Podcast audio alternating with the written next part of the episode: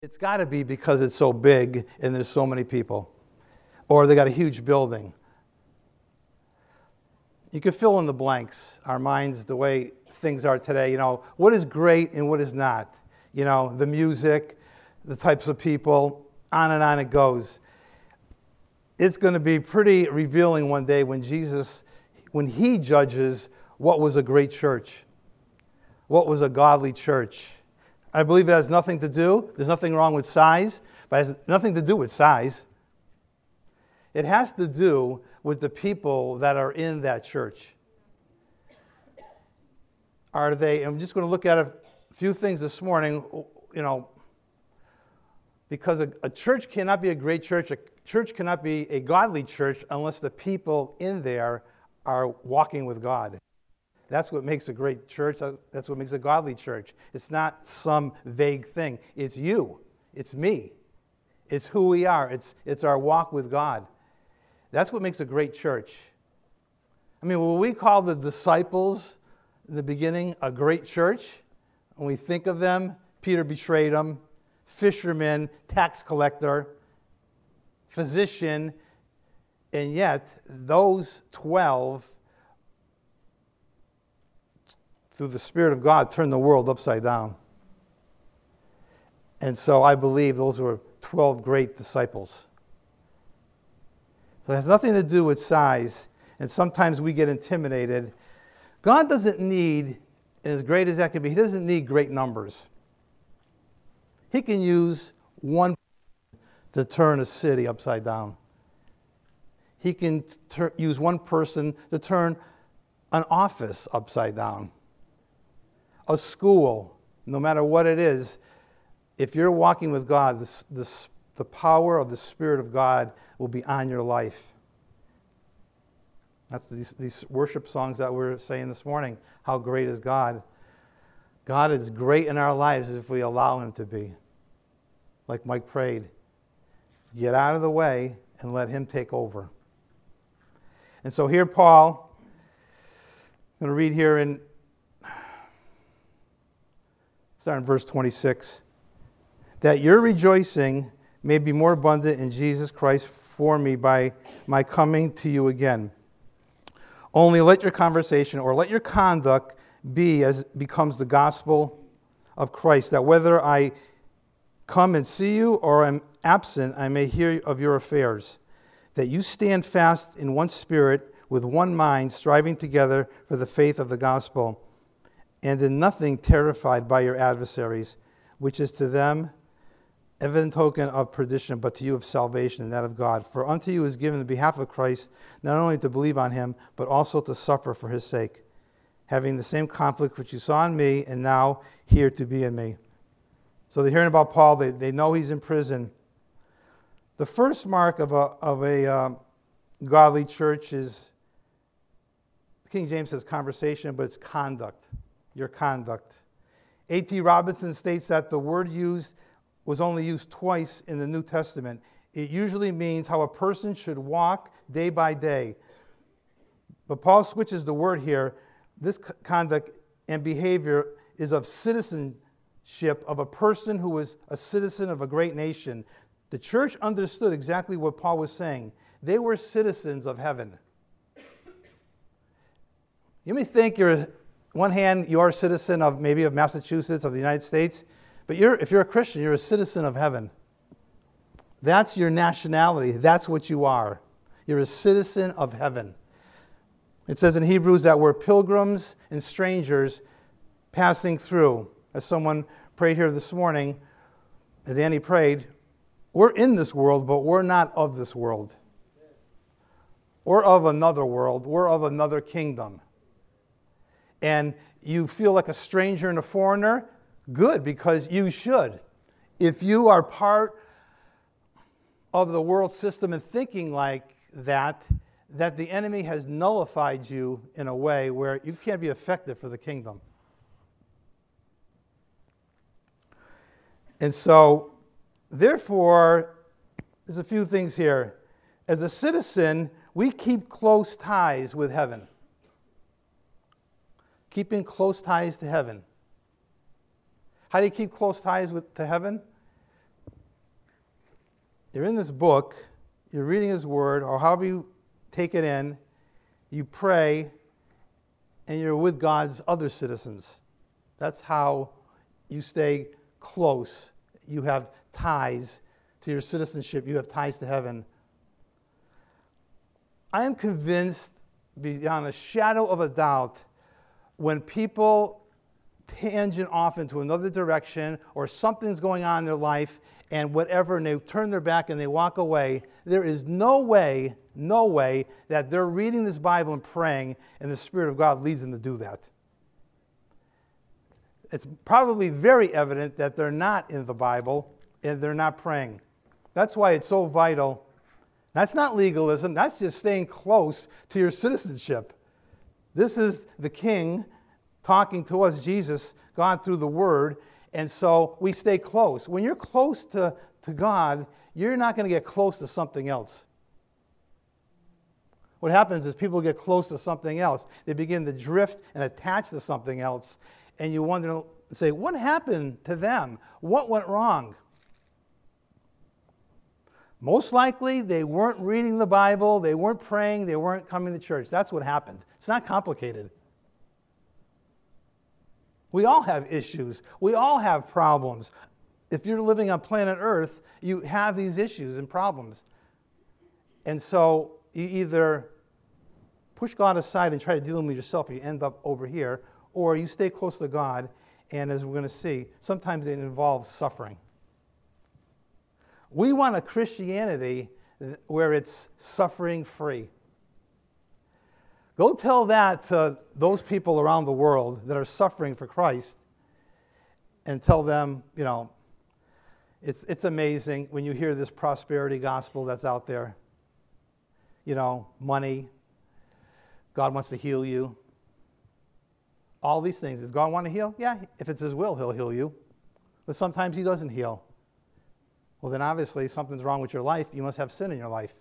That's false teaching. And there's millions of people that are believing that, and even so through religion, you get off track. False religion. Keeping close ties to heaven. Also, our speaking clean and pure language of heaven. You know, let no corrupt communication proceed out of your mouth, but that which is used to edifying other people. We all fail in that. We all say the wrong things at the wrong time. But I know in my heart, I want to say the right things. I want to say the godly things.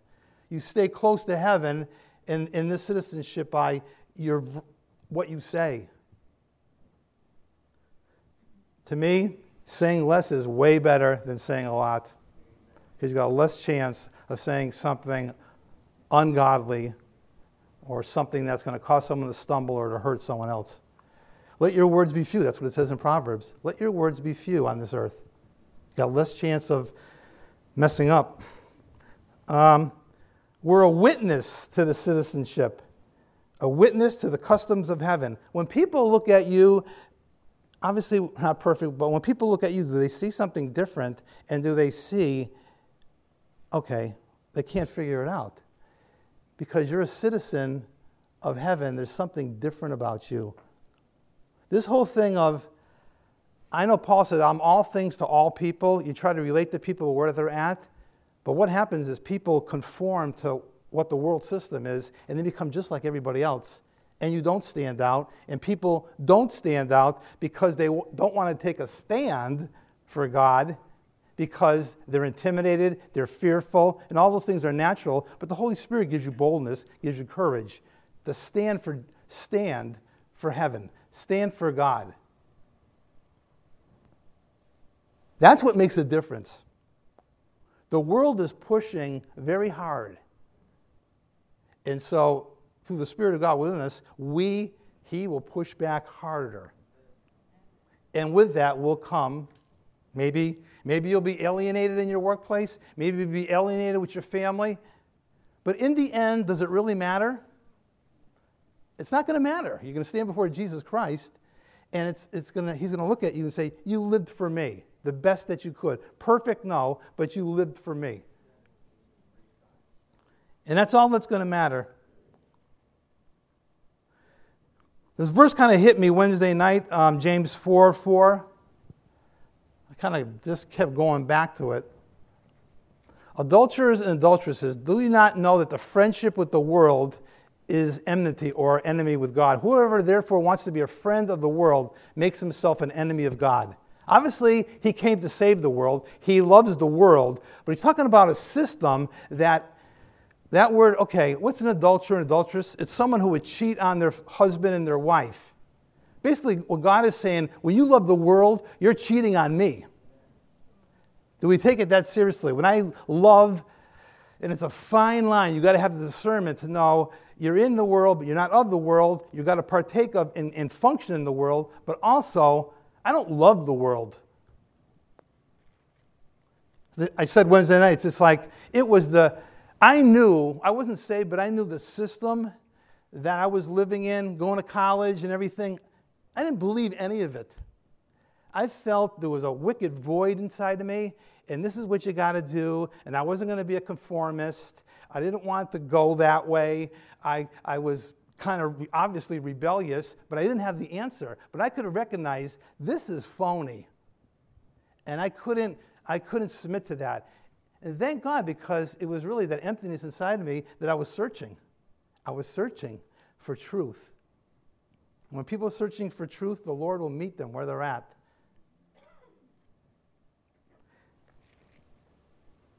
Second Timothy 2:3-4.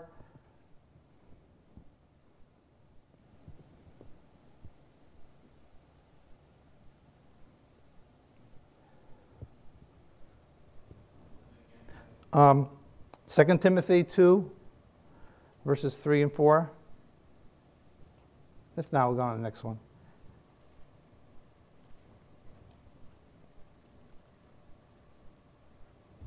If not, just go to 1 Timothy 4:12.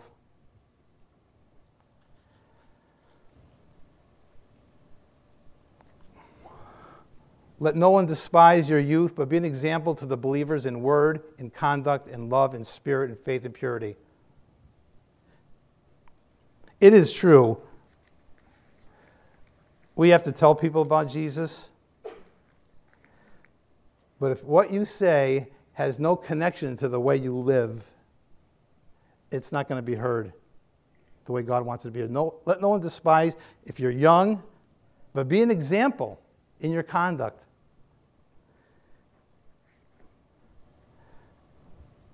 You can talk the talk, but are you going to walk the walk? Are you really, and I'm talking about in church where everybody's here and everybody's a Christian. When you leave here, what are you really like? Again, I'm not saying perfect. I'm just saying you're trying to live for Christ. That's what's going to have an impact on the world. And then when you speak, there'll be a connection there because they'll say, okay, yeah, kind of lives that way, and he's saying that so it connects. How you see these verses, 1 Peter 2:12. Having your conduct or your actions honorable among the Gentiles, that when they speak against you as evildoers, they may by your good works which they behold glorify God in the day of visitation. Yeah, they can put you down and say things about you, but they know how you live.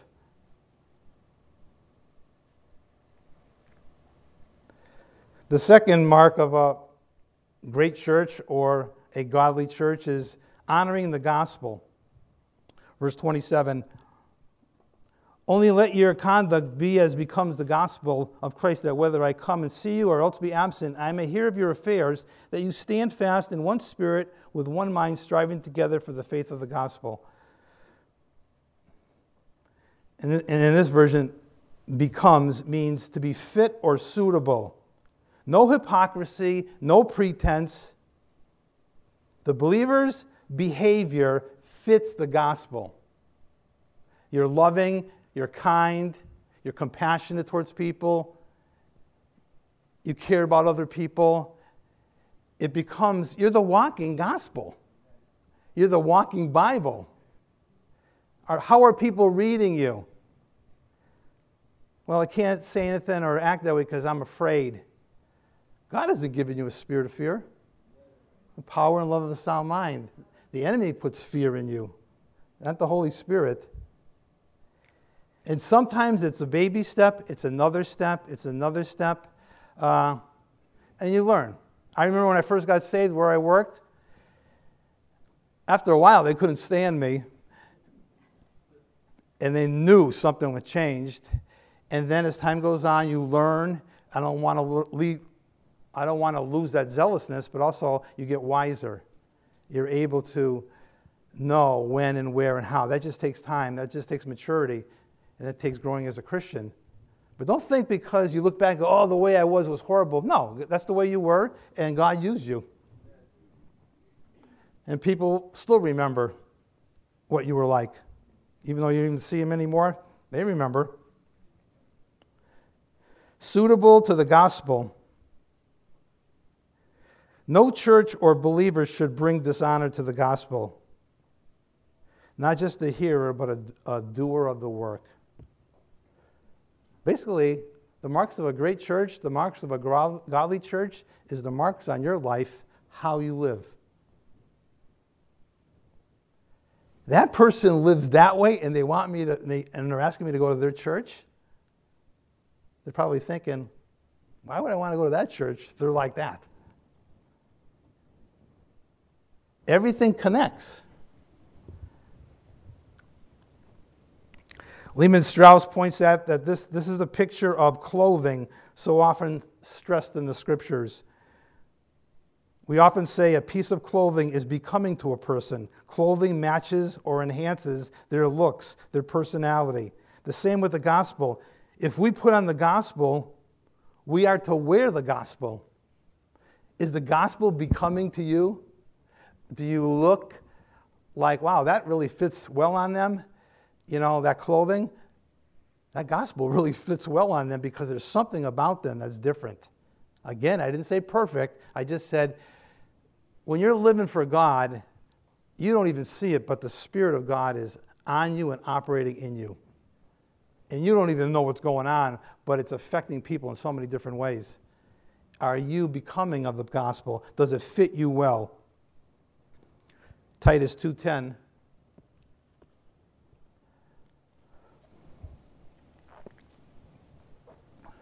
Not pilfering, but showing all good fidelity, that they may adorn the doctrine of God our Savior in all things. Adorn, putting on the gospel, the doctrine of God. Is it evident in your life?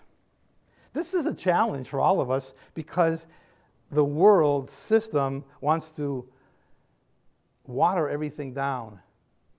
Now, don't be that way. That's a little offensive. Don't say that. Don't do that. All that live godly in Christ Jesus shall suffer persecution. Maybe we don't suffer persecution at times because we're really not living for Jesus Christ. It might be. We're a closet Christian. And I don't mean to be obnoxious with people, but you stand for what you believe. Everybody else is standing for what they believe.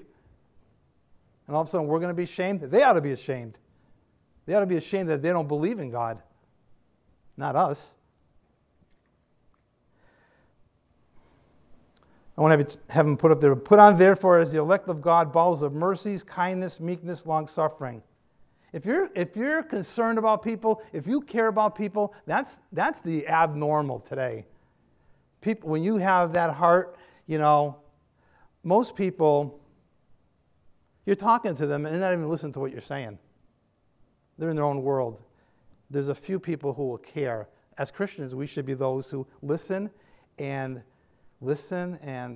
care and be concerned. It may seem minor to you, but sometimes that's the road in to where you can bring Christ to that situation. Instead of, oh, let me tell you about Jesus and all that, and you don't really care about him. The third thing is... stand firm and steadfast. It says in verse 27, I come and see you, or else be absent, and hear of your fears, that you stand fast in one spirit, with one mind, striving together for the faith of the gospel. Standing fast. Paul's possibly getting ready to get executed. He told the church to stand fast. Stand fast in unity. One spirit, one mind. One spirit, because of the Spirit of God, we're born again. One mind, all members set upon the same purpose, the purpose of Christ. The world thrives on splitting and dividing, killing, divorce, feuding. That's the world, the way it is. We're of one spirit because we have the Holy Spirit, but also of one mind. We're all on the same page.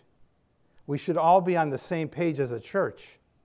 We should all be thinking the same, not as clones or as a cult, but we're thinking according to this, and we're living according to that, and we're unified.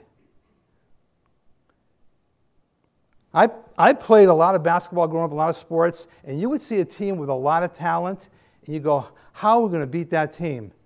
Thing is, they were all individuals who were selfish and self-centered and wanted to be the star. And the team I played on, everybody was unified. We weren't as good as them, but we were unified. And when you're unified and that chemistry's there, you win. It can't be beat. Great talent doesn't, it helps, but it doesn't, you can have great talent and not be of one mind. It happens in sports, but just think of the church. Sometimes the world has this down better than the church. Unity. The enemy loves division. He feeds on it. He loves it.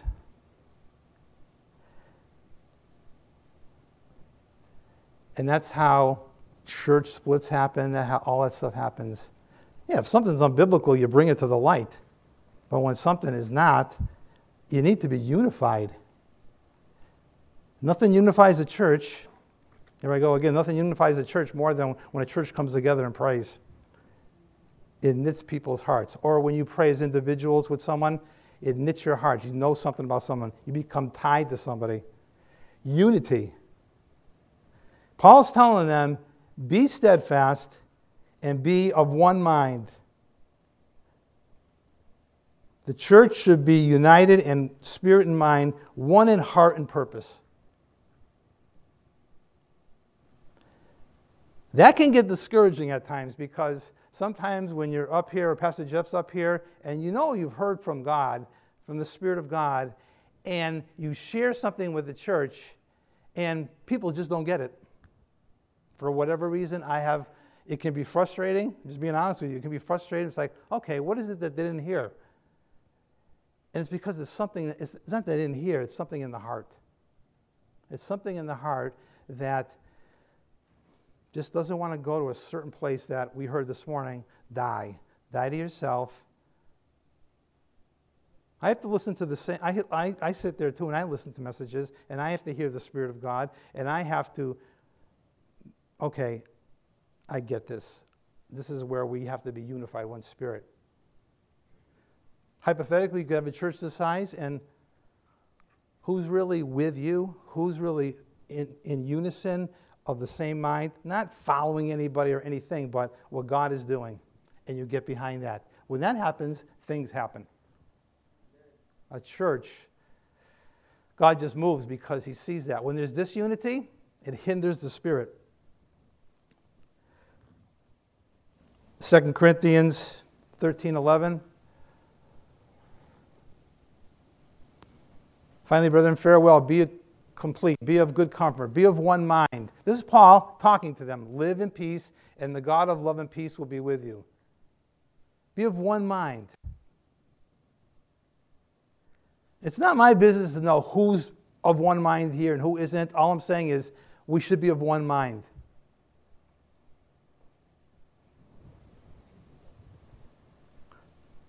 How many cylinders are we really running on here? I don't know, but I think our potential is great if people are unified. Ephesians 4:3, endeavoring to keep the unity of the Spirit in the bond of peace. Again, the enemy is about division, divide and conquer. don't have to put this up, Grant, but 1 Peter 3:8, finally, be all of one mind. Stand fast in striving together for the faith of the gospel. It says there in verse 27. That word striving means it's an athletic term of a team working and struggling together against strong opposition. There's going to be opposition. There's going to be opposition to whatever you do, because the enemy just doesn't sit back and let you do what you want. And sometimes when we think it's opposition, we go, oh, this can't be God's will. If there is opposition, it probably is God's will. Either that or God's trying to block you on something. You have to hear on that one. But sometimes we take all opposition as, oh, I'm not supposed to do that. Are you kidding me? Read the Bible. Read the book of Acts. There was opposition everywhere they went.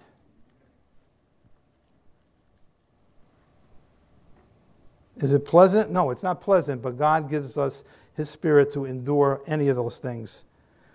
That word strive, work, struggle, push, exert all energy together. Therefore, the faith of the gospel needs every member working and struggling together. We're in this together. If you're part of this body, then we're all in this together. And we're going to struggle together. We're going to battle together. We're going to cry together. We're going to laugh together. For me personally, I don't think I could make it in a huge church. I couldn't just go in and go out. If that's all there was, maybe. Wherever I lived, that's all they had. But this is where it gets down to the nitty-gritty, right? People know you. They pray for you. You know, and it's like sandpaper sometimes, rubbing. But that's how God works. He takes out the rough edges, and a lot of times He takes it out through other people. Like, oh, I wish that person would just go away. You know, I wish they weren't here.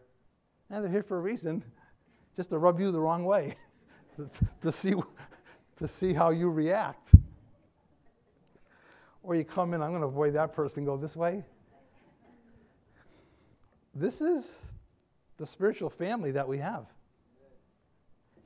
We welcome more into the family, and those who are here, It really bothers me a lot when people just leave after so long a time and really have no reason.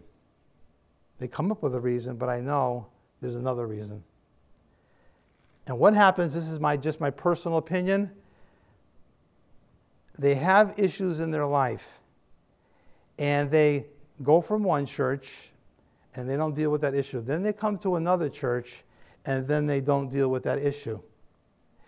And when God's starting to move in to pinpoint that in their life, what they do is come up with, "Oh, I really don't like that, so I'm leaving."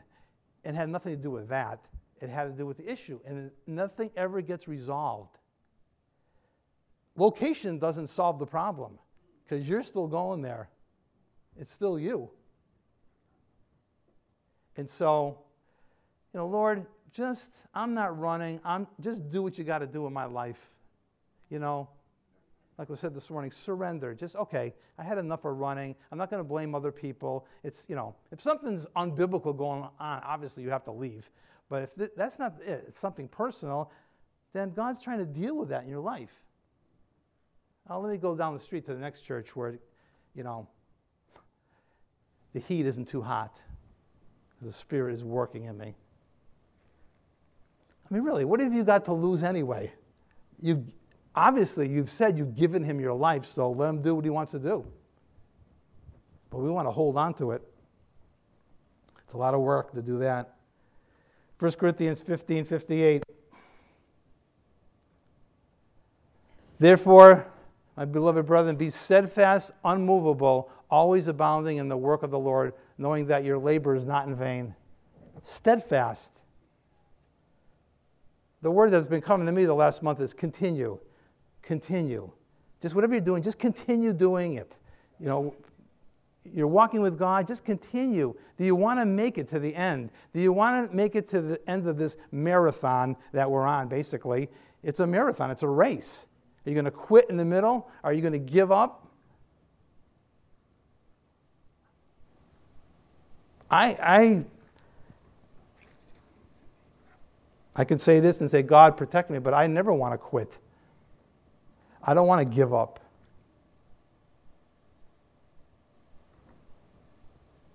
Why? I'm not going to let you cause me to give up. I'm looking at Jesus. Then 2 Peter 3:17.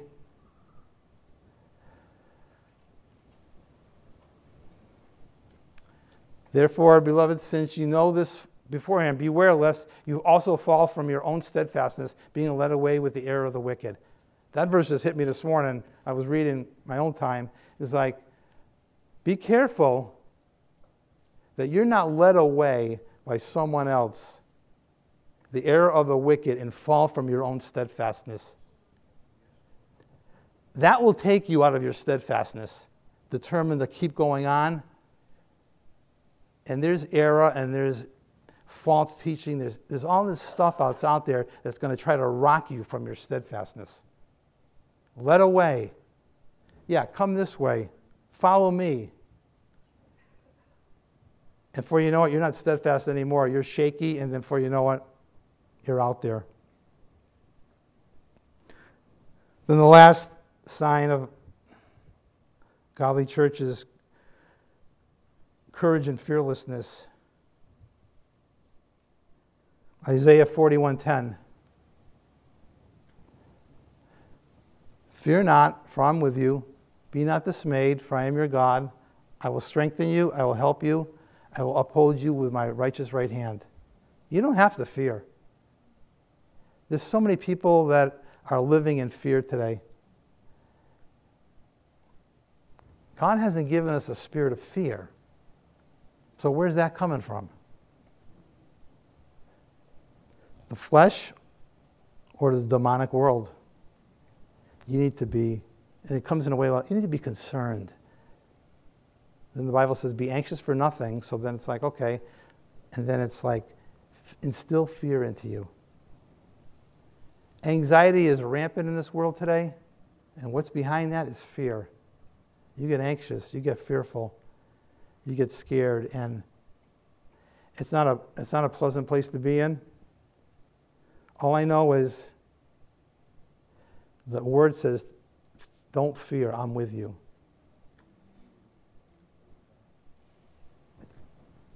Do you believe that? Do you believe he's really with you?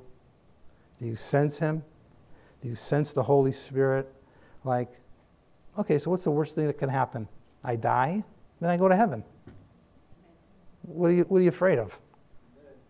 If you're not afraid of death, we're not afraid of death, but we're afraid of living because of things that come in. But God allows them to come in because he wants us to fear not. You're going to trust me? You're going to believe me? And it says in verse 28, don't be terrified by your adversaries. The mark of a godly church, godly people, is there's courage in them and there's fearlessness in them, and not afraid of the adversary.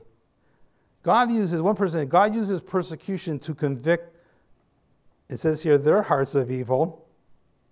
It's also a sign of salvation for us. If we stand fast, it is a sign of the Spirit's empowering and a sign we are true believers. Actually, when we're persecuted, people look and people see, and it's actually a sign that we're with him. There's people in other countries, like Pastor Jeff said last week, the Chinese, they're praying that they would be put in jail and be persecuted for his sake, to experience what that means. I'm not saying I'm going looking for it, but when it comes, what are we going to do? One person said, persecution is a privilege. We are suffering the highest honor imaginable. That's the mind of Christ. Okay, wherever I'm going through, the Holy Spirit's going to be with me and going to strengthen me and give me what I need. Right now, when I think about it in the future, I can't handle that. But when you get there, the grace is there, and God is there. Naturally speaking, yeah, we our first reaction is fear, but it's like when you get there, God is there. He's not there until you get there, and He shows up in that place. We're trying to anticipate it before we get there, and we're feeling the way we feel, and we feel, where is He? It's like faith. You take a step of faith, God's there after the step.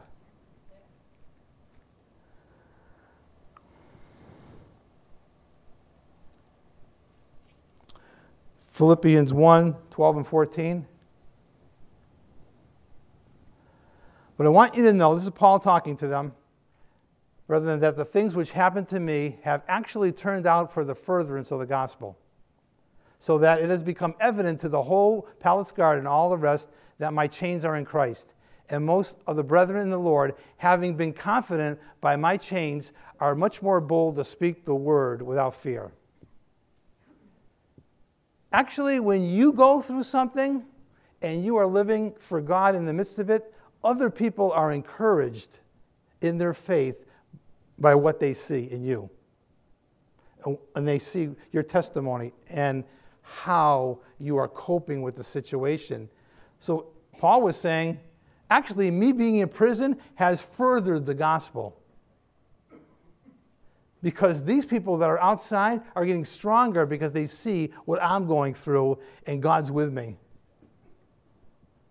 It furthers the gospel. I mean, let's face it, we don't think this way at all. That's why you have to have this in your mind, the Word of God, so that you think with God, not think the way Ted Schiavelli wants to think or anybody else. I mean, the way I think is irrelevant. I want to think the way God's thinking so I can get through whatever it is I'm going through. What do? We try to avoid suffering. Paul left a dynamic example how to bear persecution. He was arrested, he was beaten, he was jailed. The church witnessed that. He bore it all for Christ.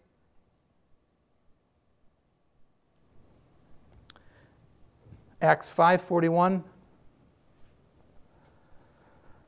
So they departed from the presence of the council, rejoicing that they were counted worthy to suffer shame for His name. And then 1 Peter 2:20. What credit is it if when you are beaten for your faults, you take it patiently, but when you do good and suffer, you take it patiently? This is commendable before God. Sometimes we are in trouble and persecuted, not because of the sake of Christ, but because of our own whatever, us. Oh, this is persecution. No.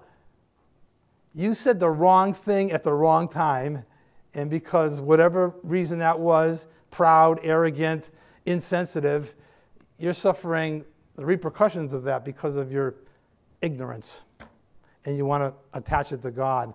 But he's talking about being able to suffer for Christ. You're doing the right thing, you're living for God, and then this thing comes upon you.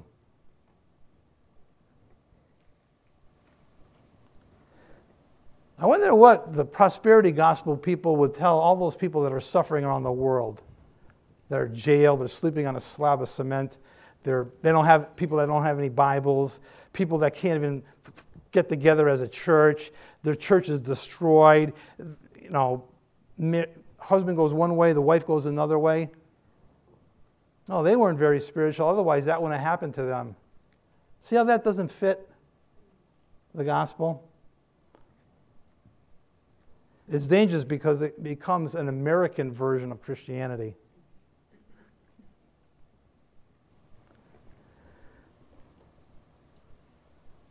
And then the last verse here, 1 Thessalonians 3:3.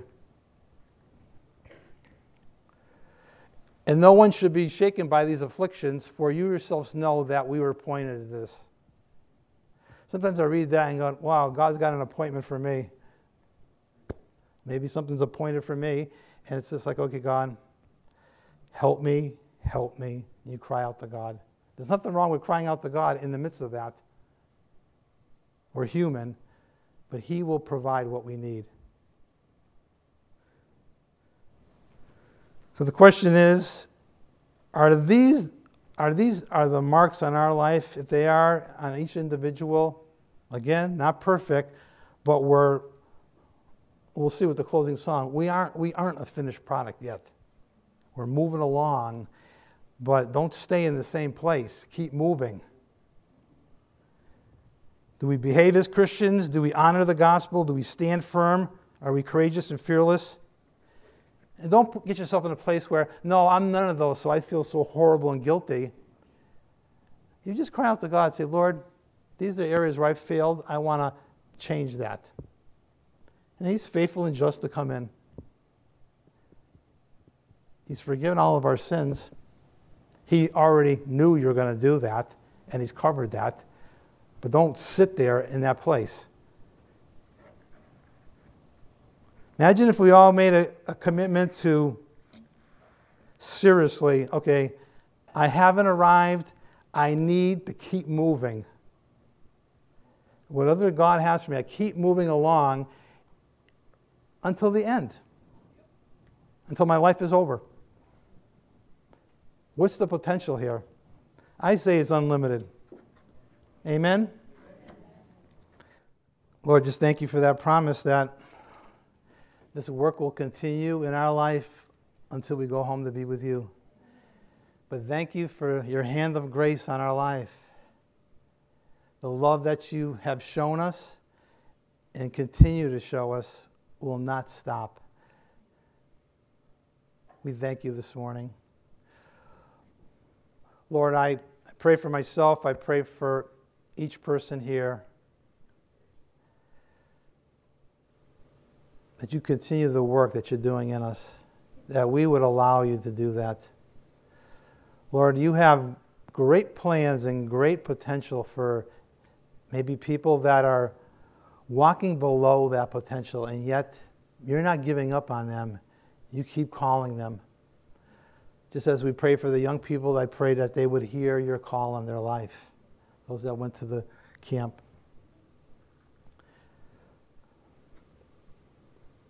We thank You for Your word, Lord. We thank You that You give us through Your Spirit courage and You give us fearlessness, that You cause us all together to be unified because of who You are. Because there is no disunity between the Father and the Son and the Holy Spirit. They're one. And that's the oneness that You want in us, in our church, God. Lord, do great things through our life. Please, God, hear our cry as we cry in our hearts. Continue that work. And use us, God. Use each and every one of us where You've placed us to have an impact on this world. That they may not agree with us, but when they walk away, they know that there was something different about us, and it's because of Your life in us. And we want to give You the glory and honor. It's in Your name we pray. Amen and amen.